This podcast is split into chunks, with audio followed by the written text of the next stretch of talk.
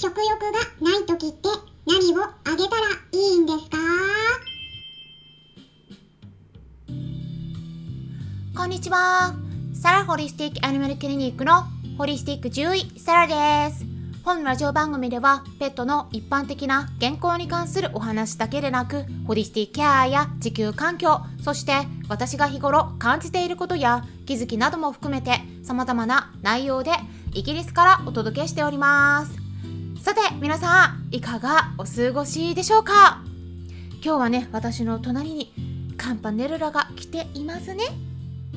あちょっとねお返事したんだけども皆さんにはちょっと聞こえないくらいの小さな声だったかな？うちの猫兄弟猫の一人カンパネルラが私の隣にいるんですけれどもね。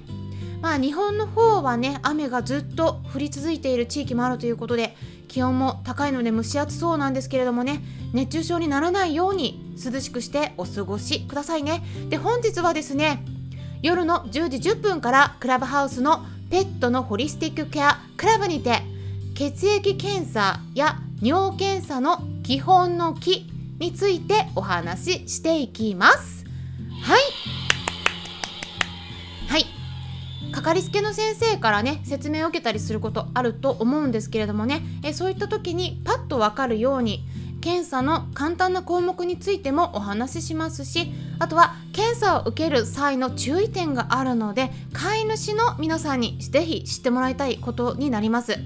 知っているのと知らないのとでは大違いになりますのでぜひぜひ、えー、ご参加いただければと思いますまたいつものようにね公開収録ってさせてもらいますので、え、録音した内容をこちらの音声の方でもお届けはするんですがどうしてもですねボリュームが多くて全部は公開できないのでね、え、一部になってしまうので参加できる場合は当日その時間にねぜひご参加いただいた方が絶対に得るものは多いです。そしてですね昨日はペットブリスさん主催でズームイベントを開催しました。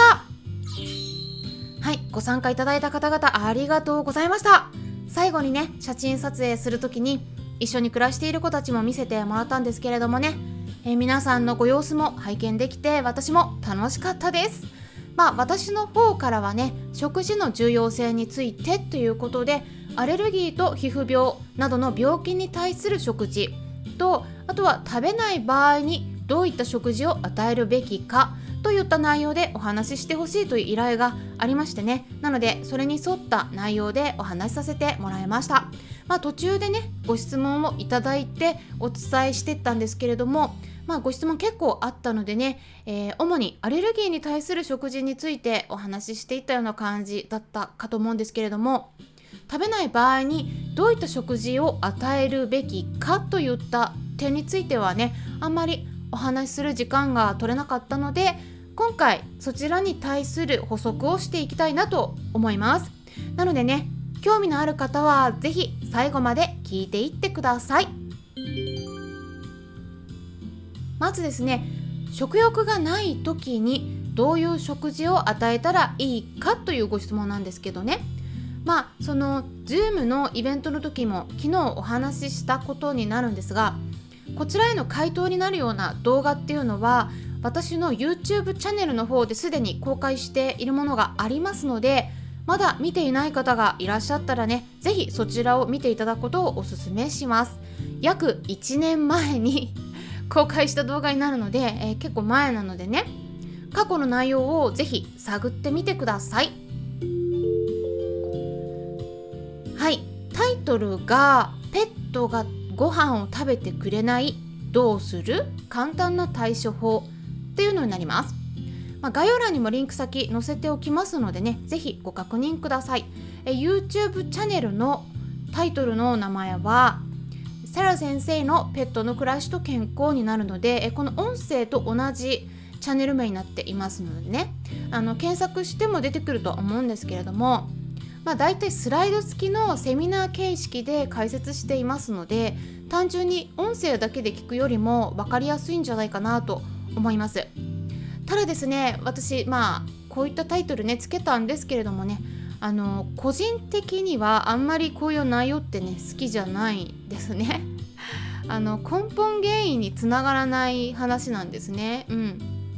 まあでもね見ていただくといいと思うんですけど食欲がない時に何を与えたらいいかっていうねこのご質問ってね飼い主さんからよくお伺いしているので、まあ、そのタイトルで解説したんですけども、まあ、最初にこの質問を聞いた時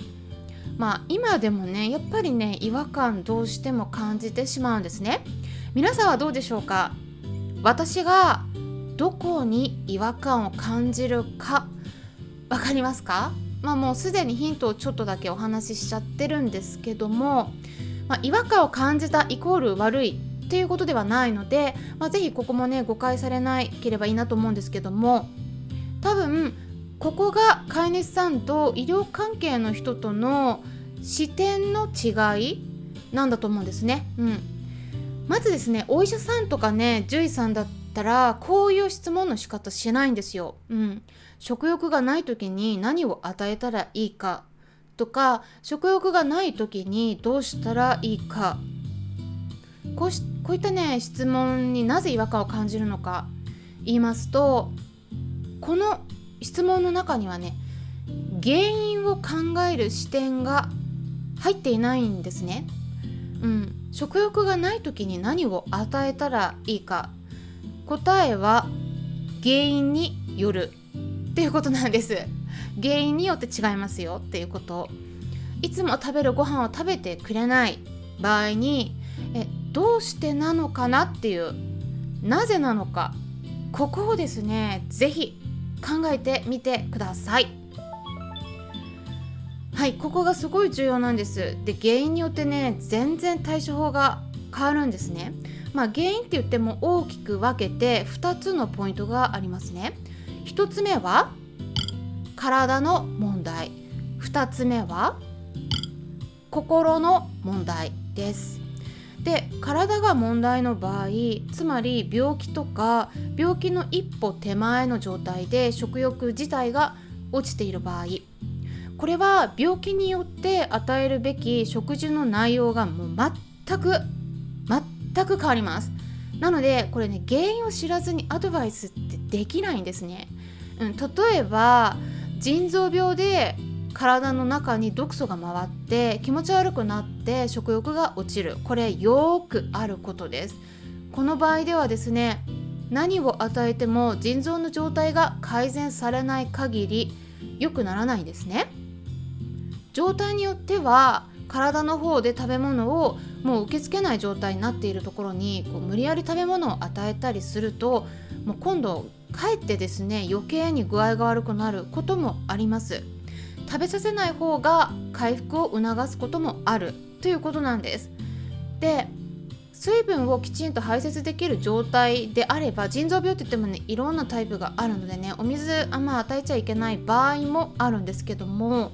まああげられる状態であればお水をしっかり与えることで体の中の毒素を薄めることができるのでねそれで良くなる場合もあるんだけどただですね腎臓病じゃなくて心臓病だった場合